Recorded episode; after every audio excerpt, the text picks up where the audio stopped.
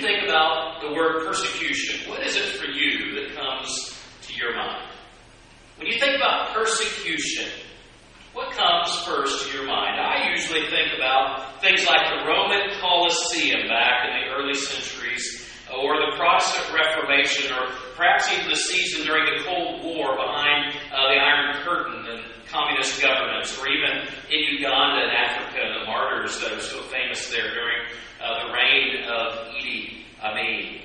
Current estimates by a ministry called Open Doors uh, they have a, a, list that they've been publishing for many years called the World Watch List. And what it does is it catalogs persecution around the globe, and, and they rank the top 20 countries by their criteria of the most persecuted places around the world country in which to live if you are a Christian, a follower of Jesus. And uh, just this year, they have elevated Nigeria, just for instance, up into the top 10. Nigeria now ranks on their list as number 9 of the most persecuted place to live in the world. Uh, to be a Christian, we have actually been praying with our brothers Phoebe and Gambo uh, from Nigeria about the, the events of recent months and weeks of violence happening there. But Nigeria today currently ranks number two on their list in violence and number one for those killed for their faith. Terrible terrible reality. And there are many countries, many places around the world where it is dangerous, highly dangerous, to be a follower of Jesus and to make that known publicly.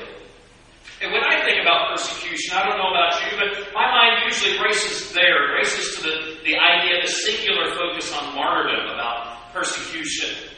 And uh, when I think about uh, in the U.S. what Christians face in the U.S., either uh, in real or uh, perceived persecution, in my mind at least, it often seems minor to what I think about in those extreme moments that are very real in our world, places like Somalia today or North Korea even. And perhaps I am helped, and maybe it would be helpful to you too, if, if your mind is like mine and you think about persecution from that singular lens of martyrdom, perhaps it would be helpful for us to think from a bit of a wider perspective, and uh, perhaps a, a sort of spectrum, a spectrum of persecution, a spectrum of negativity toward Christian faith that one might encounter in life. Because in the Bible, the Bible doesn't merely talk about persecution as martyrdom alone. But the Bible seems to approach the idea of persecution and negative responses to Christian faith or to the teachings of Jesus, even to Jesus himself. There's a negative response at times, and the Bible seems to have a spectrum from sort of soft persecution all the way up to the idea of someone losing their life because of his or her faith. The scriptures talk about everything from scoffing at Jesus all the way up to the stoning to death of people, and a lot of marks in between of that which is a negative response toward the Christian faith. And perhaps a spectrum in our world, in our day today, might look a little like what's on your screen today. I've tried to create a little spectrum where uh, it might start from just simple scoffing and name calling. Back in 2006, even right here in the Bay Area in San Francisco, there was a, a Christian evangelical ministry that gathered 25,000 youth from around the country and around this region particularly uh, to, to call out what they described as in the, the culture and its, uh, its negative effects of media and pop culture on virtues in, in living. And one of the supervisors in San Francisco was quoted as saying this, uh, saying that, that this group, they, that they were uh, rude and obnoxious and, and disgusting and that they should get out of San Francisco.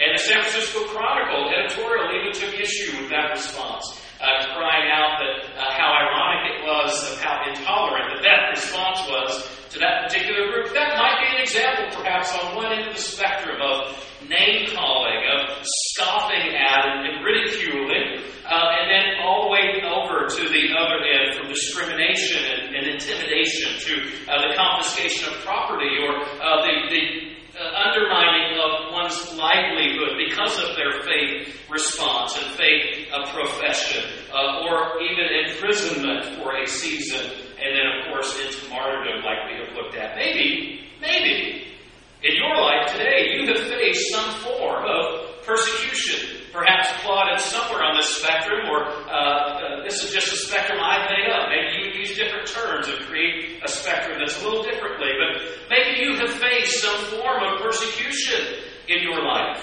whether it's humiliation or harassment or some other negativity because of your faith. I, I do remember years ago we used to rent an office at a previous church down in Tiburon, and uh, we uh, an office there, and there were many other office people in that building. And as I got to know over the summer, uh, the uh, college student had, had, returned, was working as a receptionist in that building, and, and as I passed by, I would stop and try to uh, make a friendship with her, and as she would see me often carrying my Bible, and we'd have brief conversations. And one day she, she sat back at her desk chair, and she kind of pushed away from her desk, and she saw me carrying my Bible as I left my office, and she scoffed. She said, Can't you go anywhere without your Bible?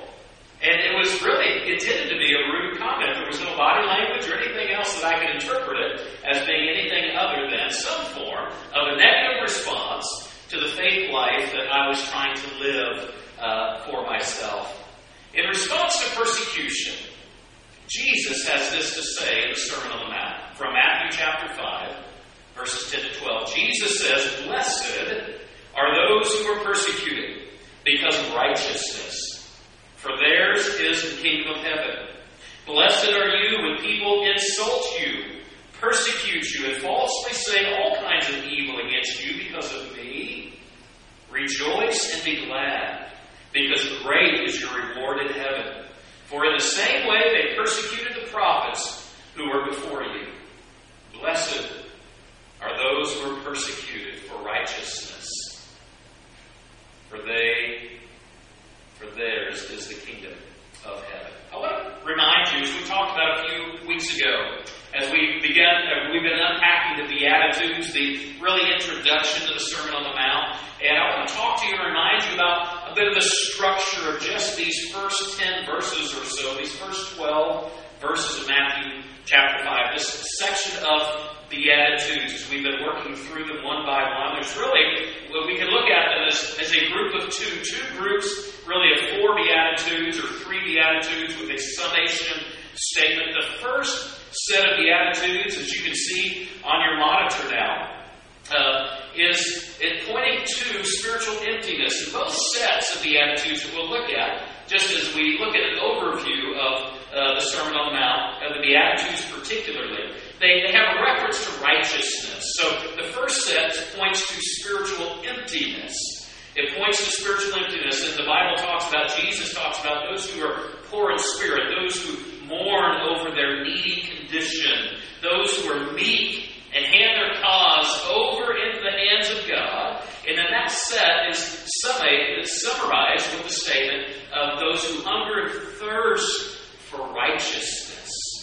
So it talks about an empty life, a spiritually needy life, a recognition of my spiritual need apart from Jesus. That's the first set of the Beatitudes. Now, the second set of the Beatitudes that you will see on your screen talks about now having been filled with the presence of Christ. The second set of three it talks about the fullness that comes from the righteousness of God. You see, the hunger that is satisfied, satisfied by overflowing mercy, by a purity of heart, and now having, because of Jesus, having the power to make peace. And now, because of that, there are moments when, because of that righteousness, when persecution might come. You see, the righteousness that is longed for in that first section of the Beatitudes is now filled in the second set out of that mercy, out of the purity, and out of the peacemaking. And the result is the spilling of life. Jesus promised in John 10 10 that I have come to give you life, and life to the full, life that is overflowing. And the result of the righteousness of Christ in you is the fullness of life that we talk about in our mission statement. The fullness of life that we're called to live in, the fullness of life that we are attempting as a church to communicate to the community around us and to invite them also into that fullness of the life of Jesus. But the result also of the righteousness of Jesus, the righteousness that only Jesus provides in a life, also sometimes results in persecution because the very righteousness of God at times will invite Persecution, the Apostle Paul writing to Timothy, he says this that everyone who wants to live a godly life in Christ Jesus will be persecuted. There will be times when you are scoffed at. There will be times when perhaps you experience something on that spectrum of persecution that we looked at. Persecution is described in verse 10 of the Sermon on the Mount. He says, Blessed are those who are persecuted. What's it say? Because of righteousness. Did you see that? Because of righteousness. Blessed are those who are persecuted because righteousness. In, in other words, for righteousness' sake. You see, it's not about getting a response from someone because you've been a jerk to them. That's not persecution, right? If you live your life being a jerk, guess what? That's not persecution. When you reap the benefit, you reap the reward of being a jerk to people. That's not persecution. That's not what Jesus is talking about. He's not talking about that. He's not talking about behaving badly getting a reward for it, getting your just desserts because of your bad behavior. That's not persecution. That's just punishment. Right? That's that's the right right idea of punishment. That's not what we're talking about. We're talking about being persecuted because of your identification with Jesus, because of your alignment with Him, because you are in the kingdom of God, and Jesus is in you, and your life and values begin to be adjusted and become in alignment with God, then persecution might come into your life. In fact, there will be seasons when you should expect it to come. That is part of the life of a disciple. That's in verse 10. Blessed are those who are persecuted for righteousness' sake, some translations say.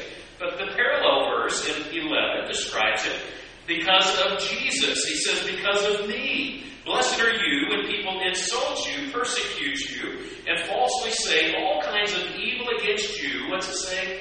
Because of me, Jesus says. Because of me.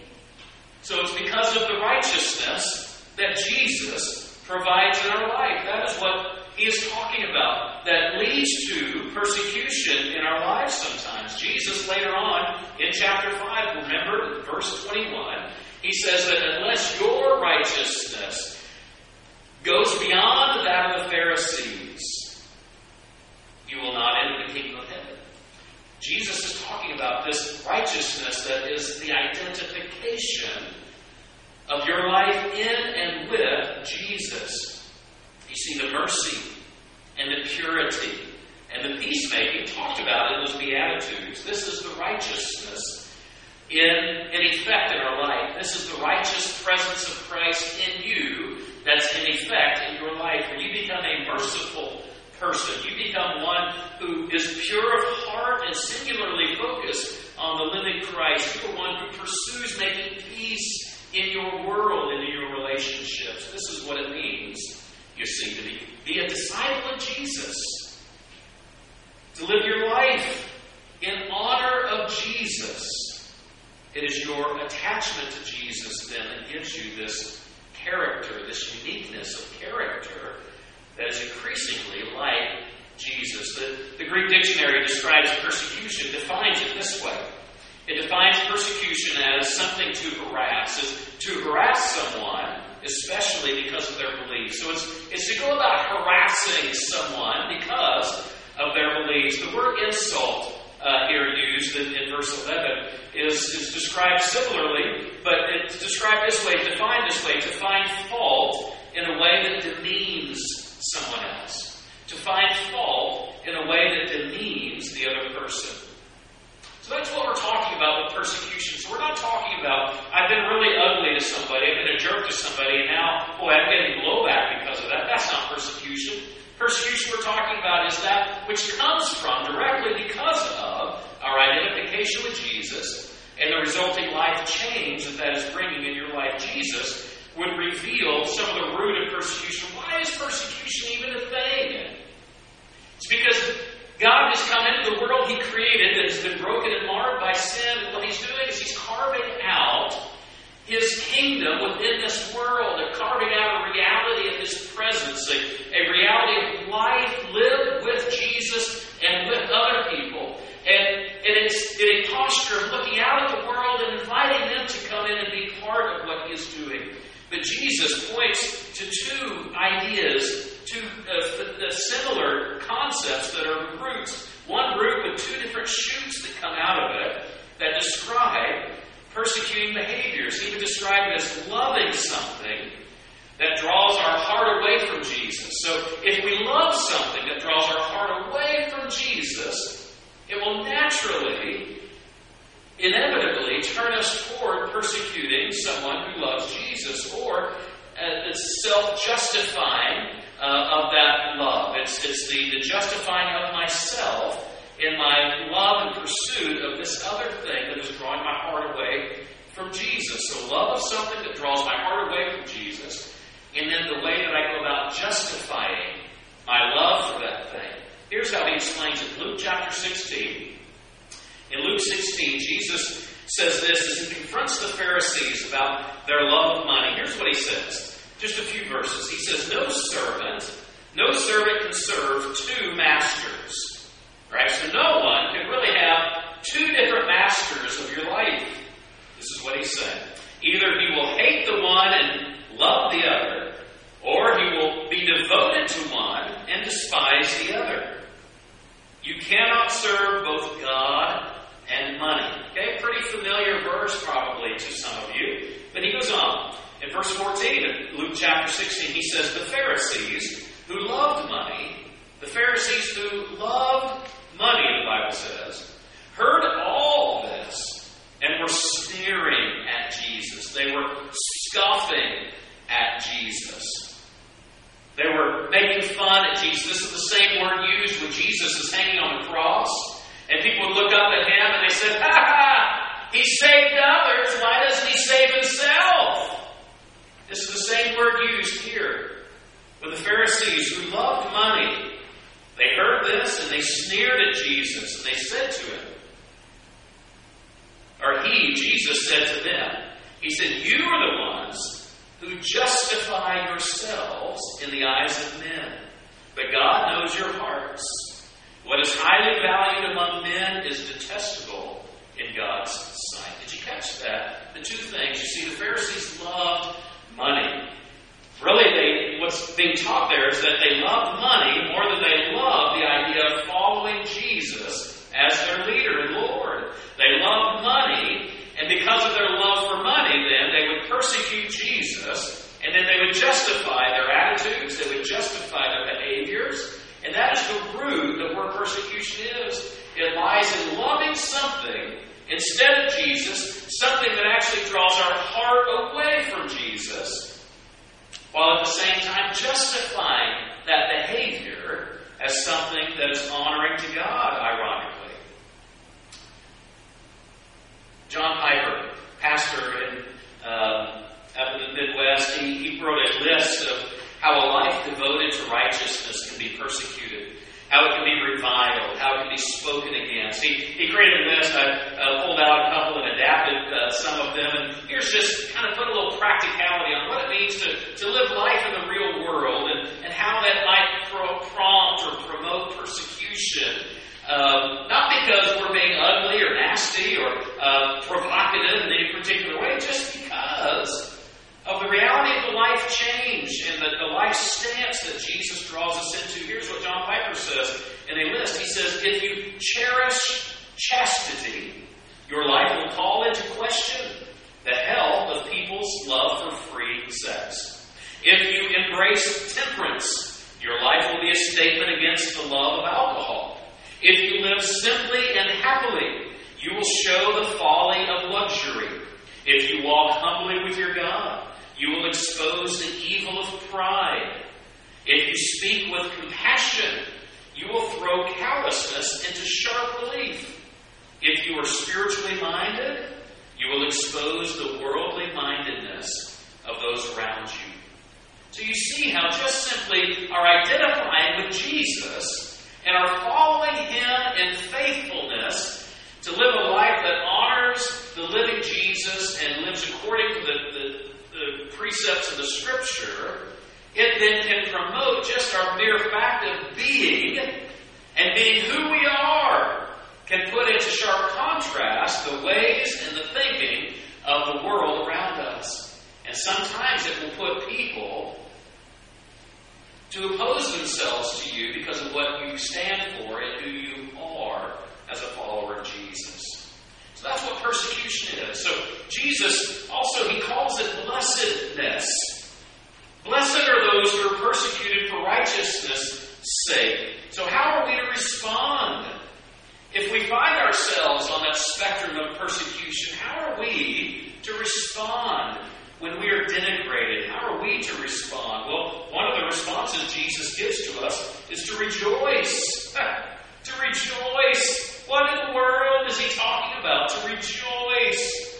Blessed are those when people insult you, persecute you, and say all kinds of evil things against you because of me. Rejoice and be glad. Who could say such a thing?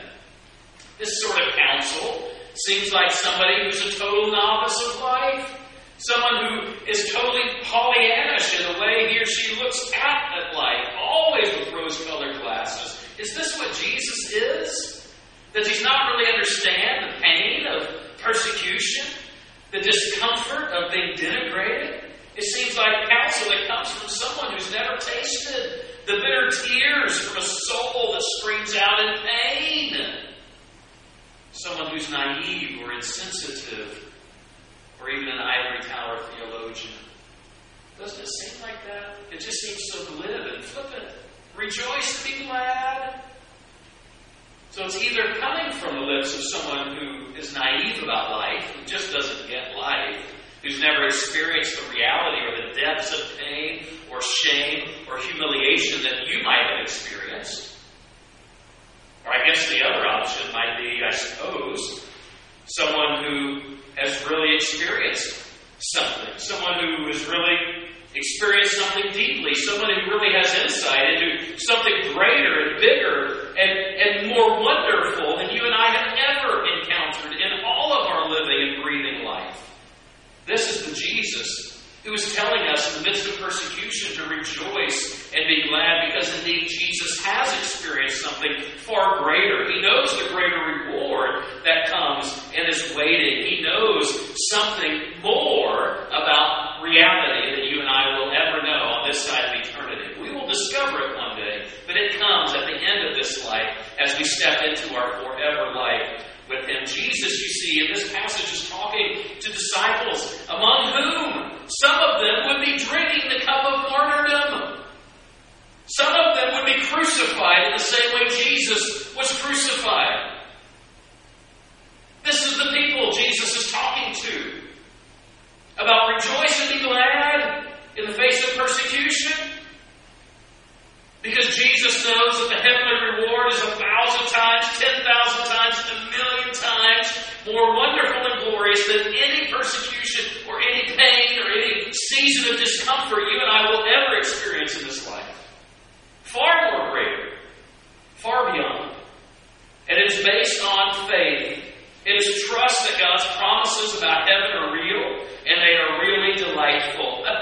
they are really delightful. That's what it's based on, is your faith and trust that what Jesus has said and is preparing for you, the place for you in heaven, is more delightful than anything you'll ever experience in this world. You see, in this world we know those who delay gratification we know people who do that in the sports world or uh, people who are uh, extreme in their particular fields. We know what it is to delay gratification now, to invest ourselves into something and, and to even be uncomfortable at times now because we know there's a greater reward to come. And we praise such people. We admire them. And uh, those who focus themselves on discipline and, and make willing sacrifices now because they know there's a future reward. And so it is with your life on this earth.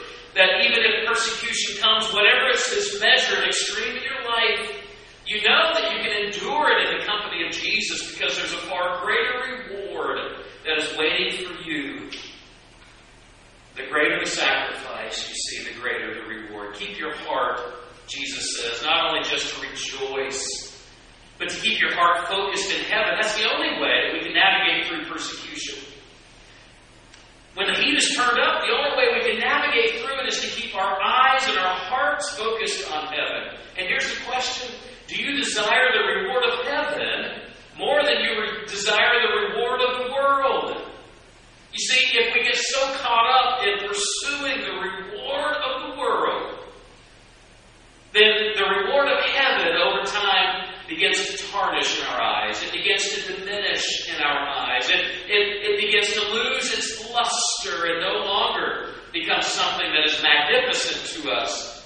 It is something that is a burden and forgetful and that is such a shame. Jesus wants us to fix our hearts in heaven. This is why uh, what is so profoundly marks the difference in Christian funerals or memorial services from those who are non Christian. And I perform both. I perform memorial services for both believing people and, and their family and church family and unbelieving people. And I tell you, sister and brother, there is a stark difference in these memorial services because, and only because, of the hope of heaven, because and only because of the reward promised for those who have given their trust and faith into the hands of Jesus, for those who have confessed their sin and, and entered into the kingdom of God through what Jesus has done on the cross, and, and trusting and believing in the resurrection of Christ from the dead.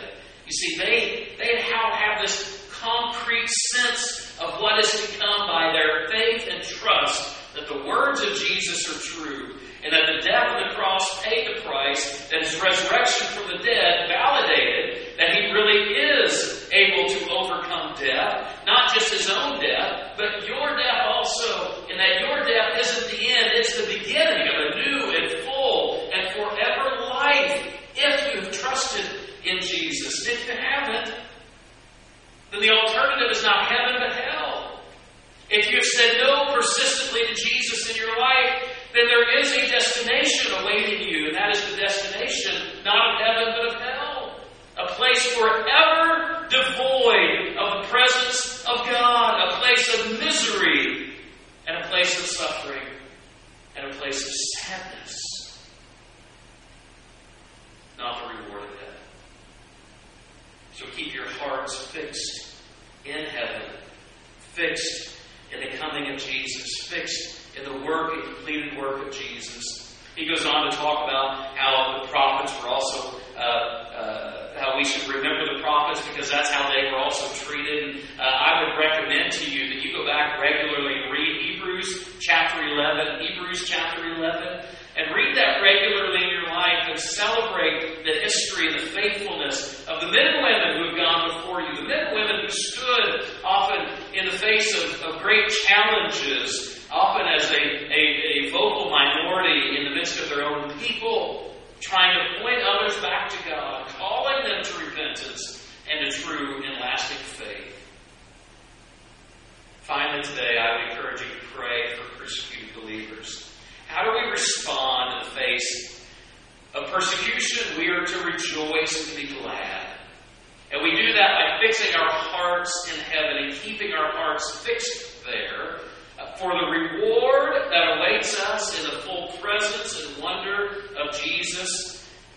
We're to remember the prophets, remember the heroes of faith, remember those in your family perhaps that have provided an example for you, and then to be praying for persecuted believers. Praying for persecuted believers, even in, in your community that might be struggling in their workplaces because they're being harassed today, right here in Marin County because of their faith, or in the Bay Area, or wherever you live, and all the way across the spectrum of persecution. Those who, who live in the most dangerous countries on the planet because of their faith, those who are imprisoned today because of their faith, those who are separated from their families because of their faith, those today who are facing death and execution because of their faith. Pray for them.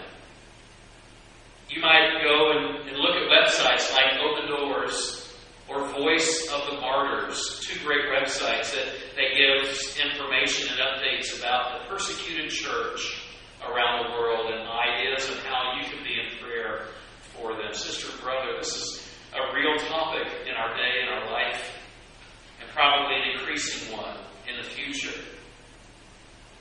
Blessed are those who are persecuted for righteousness' sake, the righteousness that comes from Jesus, the filling of our empty spiritual life, the full life that comes, and at times persecution will accompany it. You, sister and brother, are to rejoice and be glad because of the reward that awaits you as you fix your heart in heaven and keep it there. Because great, great is our God. Living God, we thank you. We lift our hearts and our minds up to you today. We thank you that even in the midst of challenges, in the midst of persecution today. You are God who's with us. You go with us through these trials. You, you are with Jesus. Uh, Jesus in the midst of, of the Garden of Gethsemane as he, he stressed, full of stress, and prayed this prayer uh, of asking that this cup be dealt, passed away from him. But he also said, not, not my will, but your will be done, Father. So that is our prayer, that whatever our path, wherever it takes us, if we follow you, God, we will not be shaken. We, we want to stand in your strength, and we, we want to stand rejoicing. We want to be glad. Wherever we might find ourselves on the spectrum of persecution, and help us not to be caught off guard or surprised by it. Help us, God, when we're wounded by it and, and tempted to shy away, to shrink away, God. Give us your strength that we might stand. Stand in your strength, covered in your armor. God, be in your presence in the world around us, not ashamed of the gospel. Not ashamed of the gospel. Not ashamed of you, Jesus, in our life. But God, willing to live our lives quietly unobtrusively, with great winsomeness. Help us to live our lives with joy, the joy of Jesus. And may that joy that spills out even if persecution comes our way. May the joy that overflows from us, may that be a demonstration to the world that you are our true Lord and that your life really is full in us and can be in our. So May we not return evil with evil, but may we return evil with good. May we not uh, treat our enemies as enemies and treat them with hate and violence, but may we treat our enemies with love and that we shower them with good deeds, God. And I pray that you work in my heart and all of our hearts in this way for the glory of your Son Jesus. We pray it now. Amen. Amen.